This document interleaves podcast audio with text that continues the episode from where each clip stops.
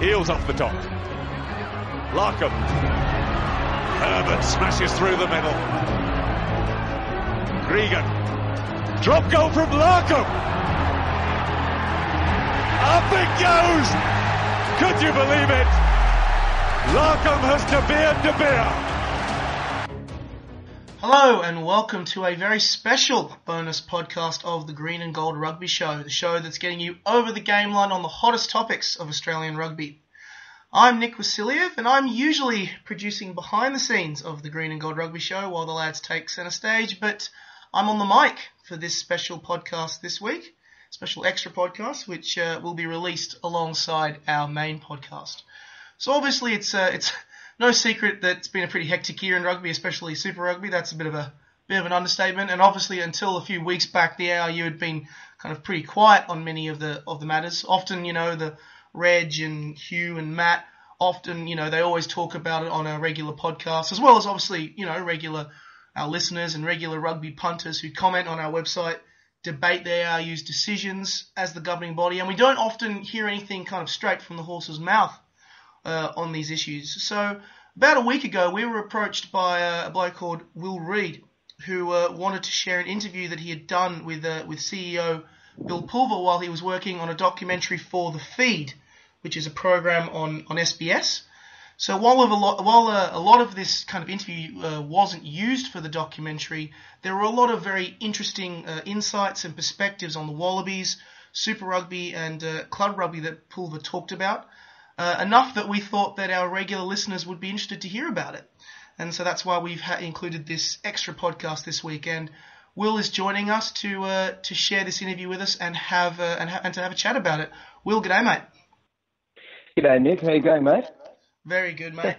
yeah. So before we kind of get into these uh, interviews and snippets that you've uh, that you provide to us, I'm really fascinated by how you managed to uh, to get an interview uh, with Pulver. So, so what exactly were you kind of working on at, at SBS? Well, I, I, work on a show called The Feed um, on SBS Viceland, and typically um, sports stories aren't really our bread and butter. Um, I don't know if most, most people know, but SBS roughly stands for Sex Before Soccer. So I had to um, to do a story on yeah, I mean, I had to give the non-rugby community a, a, reason to really care about rugby. So, so I broke it down simply. Um, and the question that I asked from the outset was, uh, has professionalism damaged rugby in Australia? Um, and because Super Rugby is this, a, magnificent beast that kind of um, accompanied professionalism, um, and taken focus and funding from the, the game. Um, so I set out to to ask that question and do it in a way that that made the general public care about rugby, even though they might not be actively participating in, in the rugby community. Mm-hmm. Yeah. So, how did you actually? Uh, so, obviously, kind of that was the basis for, for the documentary that you did on on on Viceland. Um, how mm. did you end up managing to to? Because uh, obviously, this when you were doing this documentary, this was um, quite quite soon after the for, um, the announcement that the Western Force were being cut from the competition. Um, mm. So, so about, around about like uh, two weeks ago, just before the Bledisloe matches, and obviously quite a bit's changed. Then Australia's like slipped down in the in the rankings from fourth to fifth, and obviously we, we had those those two Bledisloe matches. So I'm actually kind of curious. Yeah. Did the ARU approach you, or did you did you go to them, or? No, no. Well, I mean, it, it all started. Um, I started doing this um, documentary before the first Cup, before the first Bledisloe. Um, it was in it was in the lead up because I, I kind of wanted to get answers as a as a rugby fan. Um, and then, I mean, when you make these documentaries and you and you're calling out some parts of the game, you have to give them the, the right of reply. So I sent an email you and said, this is, this is the story that I'm doing, um, and that some circles were questioning the, the, relevance of Super Rugby and the impact that it had had on the game. Um, and normally you'd re- receive a written statement back from them, but I, I got a phone call um, and and a phone call saying that, that they wanted to do an interview, and it wasn't really what I expected, but um, I'm bloody glad uh, they, they rang me back and, and said that because it was a pretty interesting interview. Mm. Well, yeah, let's um, I, I absolutely agree with you, and I think yeah, let's just uh, let's get into it. So, kind of uh, the first section that we that you've provided to us, obviously, you kind of were fo- uh, obviously focused a lot on on kind of originally grassroots, and this obviously led to a discussion about financial strains on the game and uh, and Super Rugby. Yes. Yeah, yeah. I mean, yeah, that, that's exactly right. That's the first. Um, just, just. I wanted to ask Bill, are we in this position because of because because of a series of you know years where we haven't been doing it right? Um, is has professionalism impacted the game, the roots of the game, and so that's that's um, yeah. Well, I I think he didn't shy away from the fact to his credit. Yeah, that possibly it had. Mm. All right. Well, uh, yeah, we'll just so uh, we'll play this uh, section for you now, and uh, and we'll hear what the what else is have to say about it. Because we're in this position, have we have we had it wrong for a few years? Is there, can we admit that? You know, We've been this state. You know, look, historically, we've always struggled to get the right balance between the professional game and the community game. And the thing that has evolved most has been Super Rugby, right? Super Rugby started out as a 12 team competition back in 1996. Um, Australia had three teams, then we evolved to four, and then we evolved to five. And that has essentially meant more investment at that Super Rugby level of the game. And that has not entirely been a profitable investment. You know, the Wallabies at the most senior level, that is a very profitable entity for the game. So Super Rugby soaked up more of the funding and to some extent has had a negative effect on the community game, and that's the balance we need to find again. Mm, mm. I mean, do you, do you think uh, we have handled professionalism well in this country? Look, it's a good question. Um, if you look at the fact that Australia is ranked number four at the Wallaby level, right, in a game that is truly international, and yet Australia competes ferociously in a rugby sense with AFL Rugby League and soccer. No other country around the world has that level of competition with a sport. So we're number 14 in the world. That's actually punching way above our weight class. If you think last year, our women's sevens team won a gold medal. Um, so look at the elite level, we actually do it really well if you look at it in the context of the competitive nature of Australian winter sport. Um, have we done Super Rugby particularly well? I would say possibly not. We've won three titles since Super Rugby started in 1996, um, and I think that's probably underperforming. New Zealand clearly have overperformed, but that's the balance we're trying to find right now. It's, it's certainly my view that from a player depth perspective, we will perform better with four teams than we did with five. I mean, was has Super Rugby been, been the problem? Is that why we're in this situation that we're in now?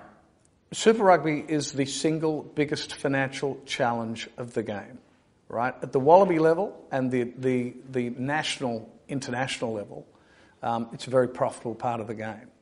Uh, Super Rugby, on the one hand, I would tell you, is the best rugby played anywhere in the world. It's the best provincial competition in the world. You can watch one of our Super Rugby teams play a South African team or a New Zealand team, and it is truly extraordinary rugby. Um, it, on the other hand, is a complex competition to run. You're, you're playing teams um, spanning multiple time zones, five different countries, um, with, with an 18 teams. Uh, it's quite a complex competition to follow. It's not, you don't have the luxury of playing home and away, week in, week out. Um, so it's a difficult, expensive competition to run. It does happen to be the best rugby in a provincial sense in the world, but it's expensive to run. A lot of people would be hard pressed to tell you where the Stormers are from, where, they, yeah, where the yeah. Jaguars, where, where the Sunwolves are from. You know, it's it's it, it it's almost loses its relevance to some people at a, at a certain level. I mean, do we do we need to focus it closer to home? New Zealand, Pacific Island, Australia, and, and have a and have a competition around that because that's what we care about. We don't care about really care about the Storms. Yeah, look, I, I mean, quite frankly, I agree with you. Right, I my preference would be to have a competition all based in the same time zone. Australian teams, New Zealand teams, maybe a couple of uh, Asian teams. Because um, frankly, sport is at its best when it's watched live. Um, and it's at its best when you can get home and away games week in, week out. And so, same time zone would suit that. Um, on the other hand, we don't, you know, we, we have to work in the reality of our partnership at a SANZAAR level. And so South Africa, Argentina, and New Zealand are all partners. And we need to align everybody's interests. So um, I would love to head towards a model that is an Australasian type competition. I, and, you know, one day we might get there, but at the moment, um, the SANZAAR partnership still wants to see a competition that spans the Southern Hemisphere. So would it be possible to ditch that, ditch SANZAAR, ditch Super Rugby for another model? Yeah, look, it, it, it's certainly possible. Anything's possible, but you've got to appreciate the financial realities of the game, right? So, Australian Rugby Union will do about 130 million of revenue this year. About half of it comes from, from broadcasting. Uh, and of that broadcasting component, about half of it comes from Super Rugby. If you were to simply walk away from SANZAAR and Super Rugby, you need to find alternate revenue to fill that void in order to sustain the game at the level that we have. One of the great challenges of our game is actually the success, success of rugby internationally. Um, magnificent rugby competitions in England and France and Japan have an incredible financial capacity to buy our players. So we need to optimise our revenue to make sure that our best players are playing in Australia. So just ditching Super Rugby would be a very, very difficult financial proposition. Mm. So yes, uh, a really interesting uh, interview there uh, from Bill. Uh, the last question you asked, particularly uh, around the idea of ditching SANZAAR, and obviously all the. Uh, it is a valid point that Bill brings up by saying yes, of course, you know it's it's easy to say let's leave SANZAAR, but um, where else is the money going to come from? Um, what do you mm. do? You do you agree with, for instance, his ideas of say a Trans Tasman tournament or to that effect? Yeah, I mean that part, that part really surprised me um, to hear him say about, about, a comp based in the same time zone. Because I mean, he hits the nail on the head when he says it's it's best watched live, and I mean that's where the the perfect um, idea of, of playing in the same time zone would work. And it's you know, I mean, not I've got nothing against South Africa and the Sunwolves and Jaguares, but I mean, I really don't stay up to watch those games. I'd much prefer to watch the Kiwis or, you know, bring in a Pacific Island team. You know, those those boys are built for rugby. To, to hear Bill pull the, the, words coming out of his mouth that, you know, he, he'd like to see a comp based in the same time zone and, um, you know, dragging in New Zealand and Pacific Islands. I mean, that makes a lot of sense to me. I mean, we we in this country and New Zealand are the same. We have a lot of Pacific Island based players, so why not why not give them a team? Uh, but you know, he, he makes a very good point that you know roughly sixty five million dollars that the AU makes comes from Super Rugby. So it's really not a competition that you can just dismiss because you know that's that's where a lot of our um, bread comes from. Hmm. Well, I definitely kind of agree with you. Just with how candid Bill was to you about advocating for like a, a one like that just takes place over one time zone. Um, I think obviously, uh, you know, when you look at uh, obviously the main competitors in Australia, for instance, you know, the NRL, the AFL, that are kind of spread out, not over, not remotely as far as as Super Rugby, you kind of see that there actually is a potential financial advantage of having those kind of one-off, like the being in one time zone and being like allowing people to, you know, you don't have to wake up at 2 a.m. in the morning to watch a game in South Africa because exactly. most people won't be, um, you know, interested in that. And I kind of, we had uh, had Geoff Stooke on the on the podcast um, a few weeks back, and definitely kind of recognized, you know, when he was when he was on. Obviously, this was just after the Force had been cut. And while he was very uh, frustrated about that, he did kind of recognise that a lot of things that, that, Bill brought to the table w- did make a lot of financial sense.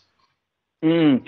I mean, yeah, Bill Bill mentioned it then. I mean, that was, this was shortly after the force was cut, but uh, you know, Australia with with cutting by cutting one team, I mean, we probably will be able to have a bit more depth in in, in other teams, whether that's whether that's for the better um, is, is, yet to be seen, but um, it would definitely make financial sense. Um, maybe uh, down the down the path, we'll we'll expand that out, and if we'll have a trans Tasman thing, and the force will be back. That, that's probably what everyone's hoping for. Mm. Um, yeah, well, obviously it does obviously come down and uh, to like goes back to that announcement of the axing of the force, and I mean, me personally, I'd always advocated for the Force to stay because, I mean, it, since we'd had five teams since 2011, the Reds had won it, the Brumbies had made the final, the Force had had, you know, their best ever season, and of course the Waratahs won it in, in 2014. But, um, I mean, obviously, you know, at the end of the day, money's what it talks, but I don't know, in my, in my own opinion, obviously it's a, it's obvious, you know, at the end of the day, obviously that's it's just one opinion, but you can't shrink your way to success, particularly when you know you have um, clubs like the Force, you know, starting to produce to produce players. But hey, maybe if there was, for instance, as as Bill mentions, a potential for the Australasian tournament in the future, the Force may be back. Who knows? Yeah, I'd I'd love to see that. I'd love to see that. There's a lot of there's a lot of uh, there's a lot of love for the game over there, and that should probably be nurtured. So mm. a, Trans Tasman competition would definitely help out there. Yeah, absolutely.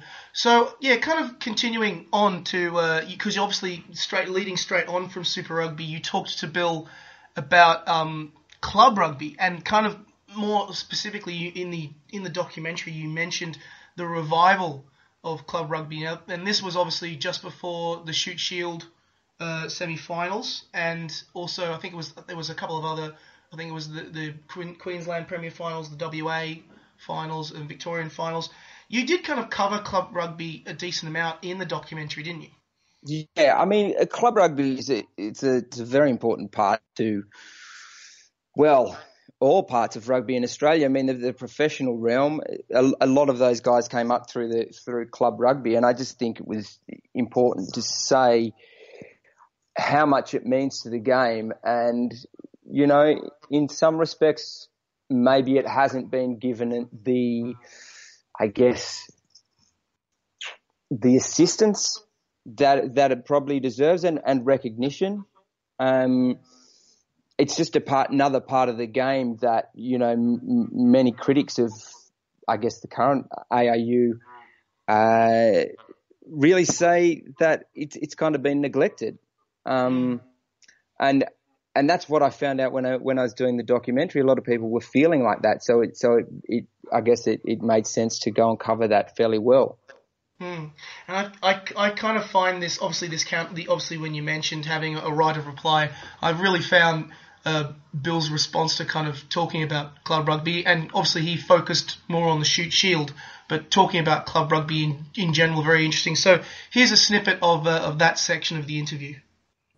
So we're in the rebuild phase now. You, would you agree? No, no, we're not in rebuild. Um, actually, at a, at a community level, the game's actually going really well.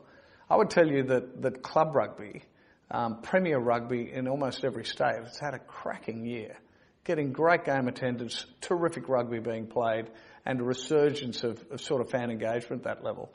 At the junior level of the game, um, this year we've grown 3.5% in participation rates. Some of the unique strategies we put in place with non-contact forms of the game in Viva Sevens and Game On in primary schools, supported by government funding, have actually helped grow um, that level of the game. The women's side of the game, 25% growth in women's 15s players and 33% growth in women's sevens players. So we're not rebuilding. We're actually trying to fix that professional echelon of, echelon of the game at the Super Rugby level. Back onto club rugby, um, say Shute Shield, they don't they don't get any financial support from the AU. That's that's right. That's right. That competition now is pretty much competing with Super Rugby for, for, for crowds, for sponsors. How how is that beneficial for the game of rugby? Now that competition doesn't compete with Super Rugby at all. It doesn't, you know, because actually that level of competition is doing very well right? You go in Sydney this weekend and watch the semi-finals of the Shute Shield. You're going to see great crowds, wonderful local support for that competition, and and good rugby being played. But but the sponsors that are supporting Super Rugby teams are are really quite different. Um, the ARU does not fund Shute Shield clubs directly, and frankly, nor should it. Right? The Shute Shield clubs are an affiliate of New South Wales Rugby Union, not an affiliate of the ARU. Um, and they perform superbly. Um, and that level of competition, I'm actually very happy with it. And not, we take no credit for that. Um, the club presidents and the club management of all of those clubs are doing a terrific job.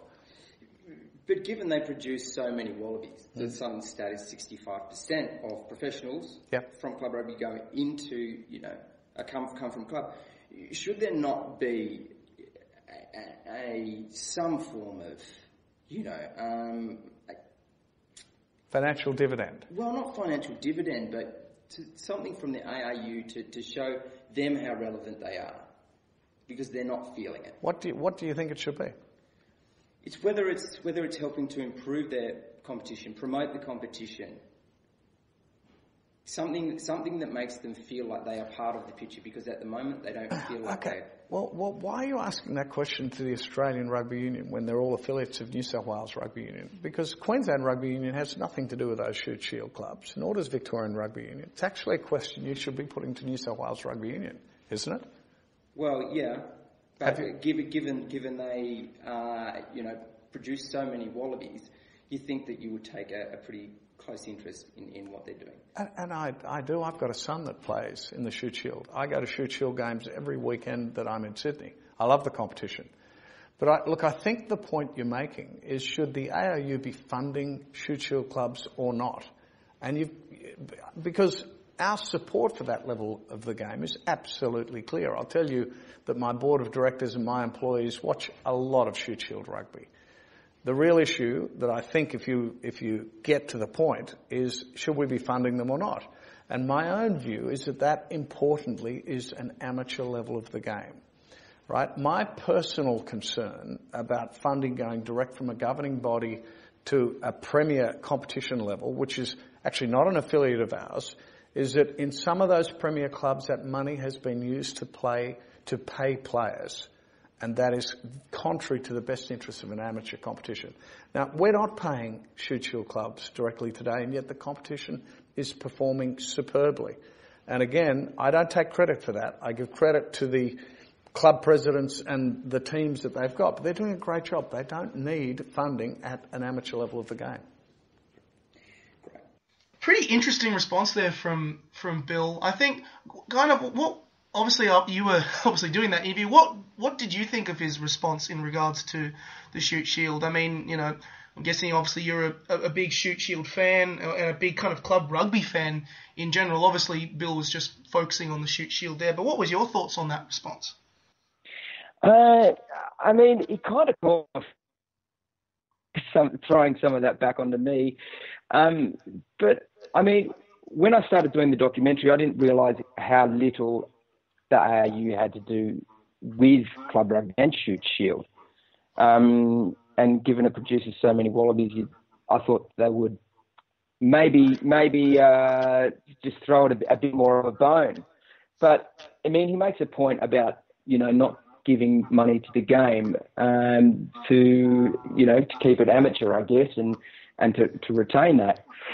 But I mean, to, to hear him to hear him say that, that they look at it very they look at it very closely, uh, and that's that's something that him and his mate up in the AR, ARU HQ watch, and that's as far as it goes.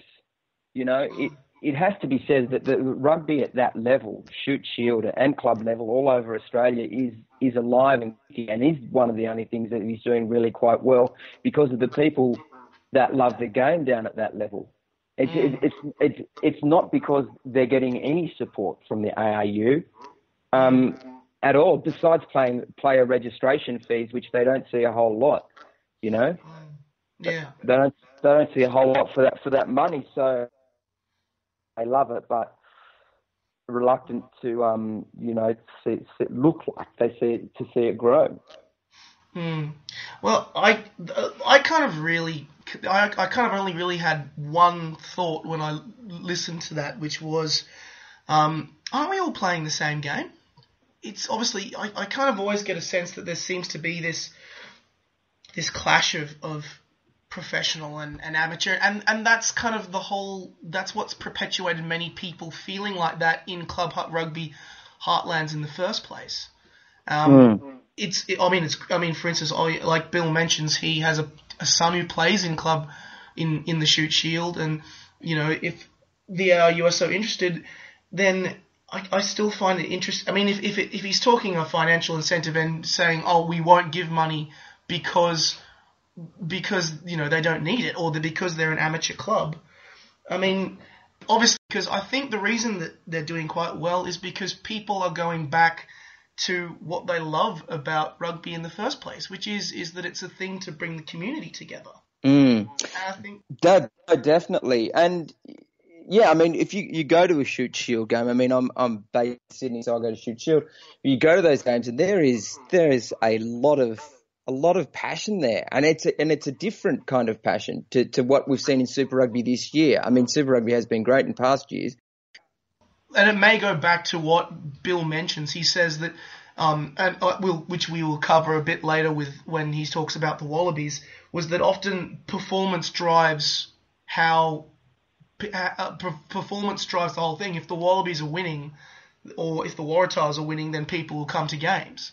Mm. And maybe the fact that the Wall- that the Waratahs and all the, the Australian teams didn't perform just led to a lot of people going, well, there's no interest in if there's no if it, a lack of interest in or investment in the games because we know they're not playing well. Yeah, I, I have heard him say that before, and you know, and, and he's got, he's got a point. If you if you're making a, an investment to go to a game, to go to the stadium, to pay for your ticket, you want to go and watch a team that is that is going to win.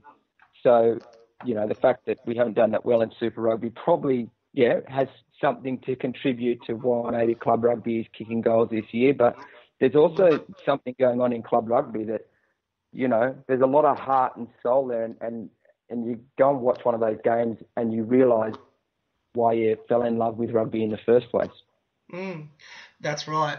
Um, and, I, and I've noticed, and I've just noticed that all, not just in, in the Shute Shield, but obviously all around the all around the country. I mean, um, you know, I saw the, the stream of the of the Premier Grade in WA, and that was a cracking game, and they had a and uh, and people were really loving it. And obviously the the crowds out at Ballymore when they had the final there, they got ten thousand in through the gates there. So yeah, I, I definitely agree with you that kind of it comes down to the investment and kind of why people actually follow rugby in the first place. Mm. Yeah, for sure.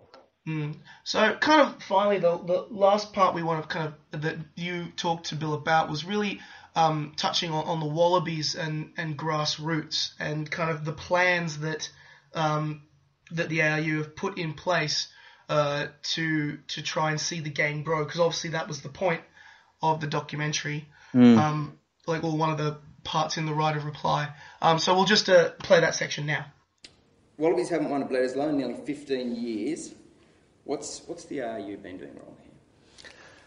Um, well, it's possibly appropriate to applaud New Zealand, right? Who I would describe over that 15 years as probably one of the standout sporting teams in the world right? The performance of the All Blacks, um, who have basically been the number one team over that entire period. So, um, if you're asking that question, it's what has the ARU been doing, doing, wrong? What has South African rugby been doing wrong? What is English rugby? What is French rugby?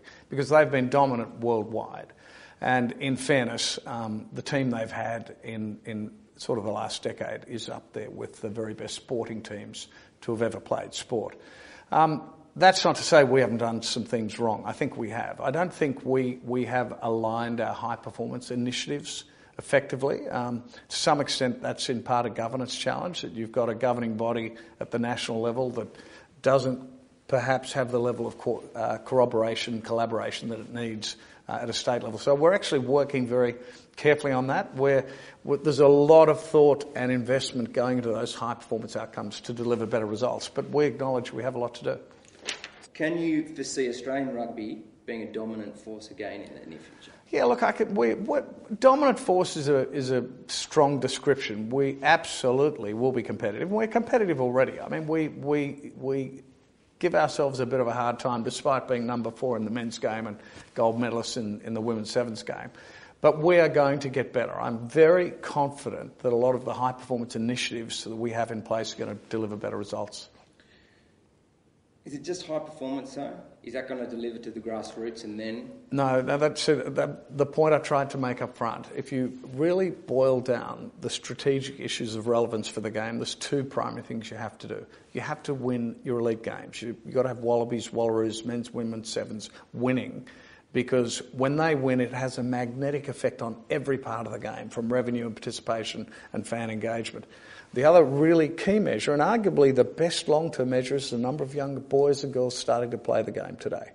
Um, and that's what your community investment is about. And that's why the issues we're facing in Super Rugby, we're just trying to get that balance right. We probably do need to spend more because we've got really successful competitors in AFL, Rugby League and soccer. We need to spend more getting the hearts and minds of those young boys and girls into the game. And with 25% growth in women's 15s and, and 33% growth in women's 7s, we're doing some good things. And actually, when you get more women playing the game, that's going to lead to more young boys playing the game too. So I think we've got some good strategies in place. Okay, good to go. Uh, many people in the regional areas feel a lack of connection with the game. Uh, it's not pushed in school. Many of them don't have pay TV. So how are they meant to nurture a love for the sport and keep people interested when it's pretty much invisible? Yeah, look, it's a really relevant question because 50% of the playing population in New South Wales and Queensland are in the country. So it's a really important rugby heartland. A few things that we've, we've tried to do. One is your point about schools is very important. We're getting back into the public schools again at the, at the primary school age to try and get kids engaged with the game. That's an initiative called Game On. Um, young mums and dads are concerned about the physicality of the game, so we're offering Viva 7 so they can transition into the game in a non-contact form. At the elite level, most importantly, National Rugby Championship, very important to have a New South Wales country team and a Queensland country team. And they're playing in Wagga, Orange, Tamworth, um, all around the country areas, engaging in the community. The Wallabies in the last couple of weeks have been out to Cessnock, been to Newcastle, been to Penrith. So we attempt to engage with the country areas as much as we can. It's always challenging. With the money that you've saved from you know, cutting the force and, and, and, shuffling things around, are we going to be better suited to, to put rugby back into schools? Yeah, we are. I mean, um, there's game on. There's, there's things like that are already in place. But how, how are we else are we going to get rugby yeah, back? Look, getting rugby back into schools is one of the most important strategic issues we have to deal with. Thankfully, the federal government's also acknowledged that because there's actually a long-term trend in kids playing less team sport. So the federal government set aside $100 million for that. We use some of that money with Game On.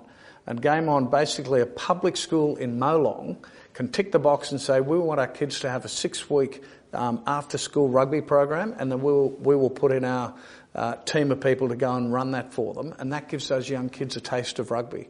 That um, ARU or New South Wales Rugby Union employee will then try and get that young kid to go and join the local junior rugby club and they can join in a non-contact form so it's not too physical, and then hopefully they evolve into the contact form and love the game for life. So uh, a couple of interesting plans that Bill has got going there. Um, obviously, kind of, I, I, I find this the, the piece that when he talks about the need for collaboration at state level, would you say, uh, would you say he's correct? Mm-hmm. Yeah, no, I think there's a it, it's clear that um, you know the Wallabies, the connection between them and, and Super Rugby has been kind of fractured for, for a little while, and, and we're seeing the results of that. Um, the fact that Bill admits that and says that needs to improve is definitely a, a step in the in the right direction. Um, given that you know teams like well the you know Kiwis have been doing that for bloody ages. I'm sure um, South Africa on a, on along a similar vein. Um, so to admit that, you know, if uh, admission is the first step to recovery, then hopefully uh, we're on the up from here. Mm, absolutely. I think it, that what you kind of mentioned there ties interestingly into into Bill's comment that uh, that maybe the reason for success the, the, of New Zealand of kind of New Zealand's success isn't necessarily due to the. I mean, obviously the, their team is awesome, but maybe it's also the fact that maybe what Australian rugby is doing isn't isn't right. They haven't done themselves any favours.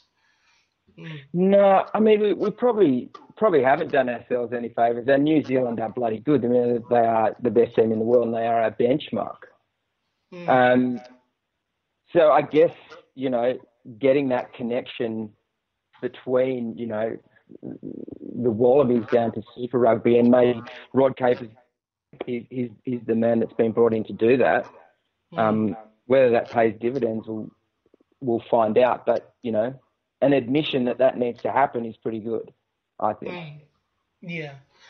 In your opinion, from, from the people you talked to doing this documentary, would you say that Bill's ideas of strat- like strategies um, you know, to kind of encourage people to to play the game are working or have the potential to work.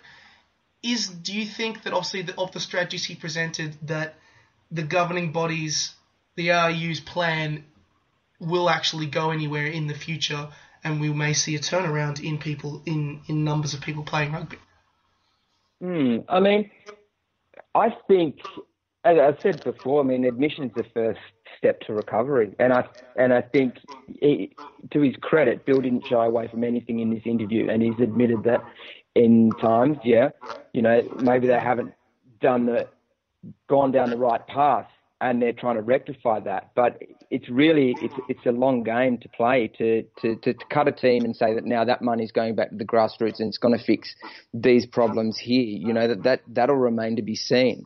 But you know, one of his things of getting getting rugby back into into schools and recognizing that. I mean, that is, I think that is a is a very bloody big thing, because the the lack of it in, in public schools is you know pretty worrying. And and it used to be known as this private school sport, but when in reality. 20, what's almost half, half of the current Wallaby squad are from public schools. So if you haven't got public schools playing Rugby, well, you know, there's a massive chunk of potential players that are going to AFL or league. Mm. So, I mean, by him bringing in, in strategies like that, and, and if he's going to follow through on his words, or his people after him are going to follow through on his, those words, great. And, and, and I reckon that would, would have an impact. But, you know, if it's all hot air, yeah. Mm. That's right. If, you know, if it is, like you say, if it is hot air, then it may prove damaging. But if it does lead. I mean, at least obviously, as you say, admission is a, a positive step, and if they can, uh, if these these projects do do something, then that would that would be that would be fantastic. So yeah, that kind of comes to the end of our of our bonus podcast. So hopefully, you know, it'll for all our for all our listeners and for everyone out there, it'll provide us with a little bit more food for thought in regards to the ARU and obviously the whole rugby situation with um, the whole rugby situation going on. Uh, before you go, um, Will, did you uh, enjoy the Wallaby match in New Zealand? Do you reckon it might be a, a sign of a turnaround? Uh, it was great. It was yeah, fantastic. It was fantastic to see. You know, a bit of fire in their belly. Uh, you know that tr- that last try by Beale when he had a bit of claret coming down his face. Oh, it was marvelous. Yeah. Just sh- some, showed some real ticker and some real mongrel, and I and I really hope, I really hope that this year is the lowest year that we've had for a long time, and I hope it's the lowest year we'll have for for a very long time. I hope this is the turnaround. Yeah, I really I, do. Absolutely. Well, you know, hopefully, to me, I think it's the only way is up, and I hope that it does go there.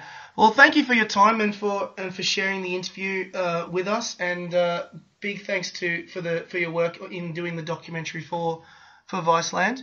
Um, no was, worries. It was, great, it was great to have you on no worries. Hopefully, I'll get the feed to do another rugby story sometime soon. yeah, it's yeah, all, always good to have rugby in the uh, in the public eye. And thanks to uh, to all our listeners. Um, I hope you enjoyed this kind of special bonus edition of the podcast. Uh, a little different from our usual uh, from what we usually do, but you know, um, if it's there, we'll talk about it. So uh, I'll be back in the producer's chair next week for the Green and Gold Rugby Show uh, with the lads coming back. but thanks for listening, and bye for now. Eales off the top. Larkham. Herbert smashes through the middle. Gregan. Drop goal from Larkham. Up it goes. Could you believe it? Larkham has De Beer De Beer.